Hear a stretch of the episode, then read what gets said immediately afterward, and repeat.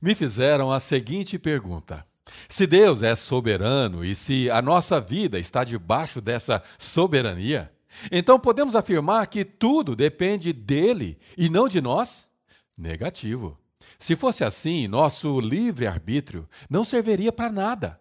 E sem o livre-arbítrio, o plano de salvação não faria nenhum sentido, pois seríamos como marionetes nas mãos de um Deus que nos robotizaria. Triste, Deus nunca pensou dessa forma. O que ele procura é homens e mulheres que decidem propositalmente se relacionar com ele. E para isso ele não poupou nenhum esforço, nos amando de maneira incondicional e acima do nosso próprio entendimento humano. E sim, Ele é soberano e governa sobre nós, mas não interfere nas nossas ações, nas suas iniciativas, nas suas decisões. Respire fundo assim. Consegue? Espero que sim. Caso contrário, eu estaria falando aqui com uma alma penada. Se você consegue respirar, é por causa da soberania dele que permite, através das misericórdias de um Deus amoroso, misericórdias que se renovaram essa manhã sobre a sua vida. É, e se amanhã você acordar de novo, diga bem alto: Obrigado, Senhor. Agradeça pelo privilégio de mais um dia. Isso é bondade da parte dele, é graça derramada sobre a sua vida, é favor que você nem eu merecemos. E sabe por que ele permitiu você acordar essa manhã? Porque você ainda tem um propósito. Sim, um propósito de estar vivo. Você ainda tem assuntos pendentes da parte do Deus do céu. Assuntos pelo qual ele mesmo te incumbiu.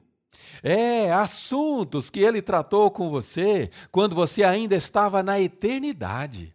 E é por isso que, quando uma pessoa não tem um relacionamento íntimo com Ele, sua alma fica com um enorme buraco, um vazio lá dentro, faltando alguma coisa. Alguns tentam encontrar um motivo para preencher esse buraco, esse vazio, no fundo de uma garrafa. Outros procuram no sexo, nos prazeres, no consumismo e na futilidade na vaidade e até nas diversas religiões que prometem ligar o homem a Deus, mas que muitas vezes o afasta ainda mais.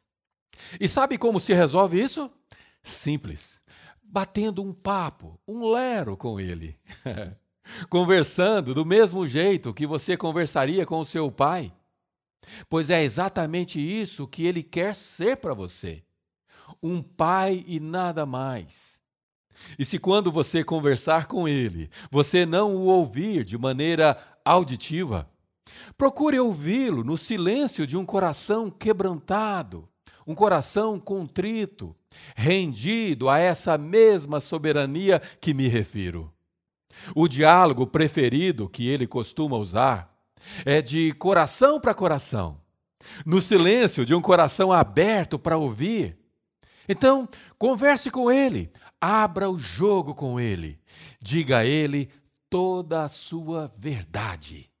Algumas pessoas costumam dizer equivocadamente que todos nós somos filhos de Deus. Erradíssimo.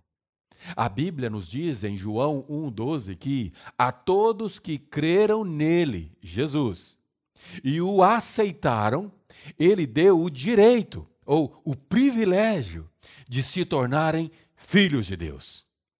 Então, para ser filho dele, você precisa primeiro aceitar Jesus. De que forma? Simples, declarando com a sua própria boca que você crê que Jesus é o Senhor. A Bíblia diz que ao nome de Jesus foi dado todo o poder. Então declare que você crê que ele é filho de Deus, filho do Deus vivo e que morreu para te salvar. Quem nunca fez isso continuará sendo o que é, apenas uma criação, uma criação de um Deus amoroso, cujo objetivo em nos criar foi de se tornar o nosso Pai. E para isso é preciso você decidir ser filho dele. Precisa ser uma escolha sua, uma escolha individual, pois, como expliquei no início, a soberania dele não interfere nas nossas decisões.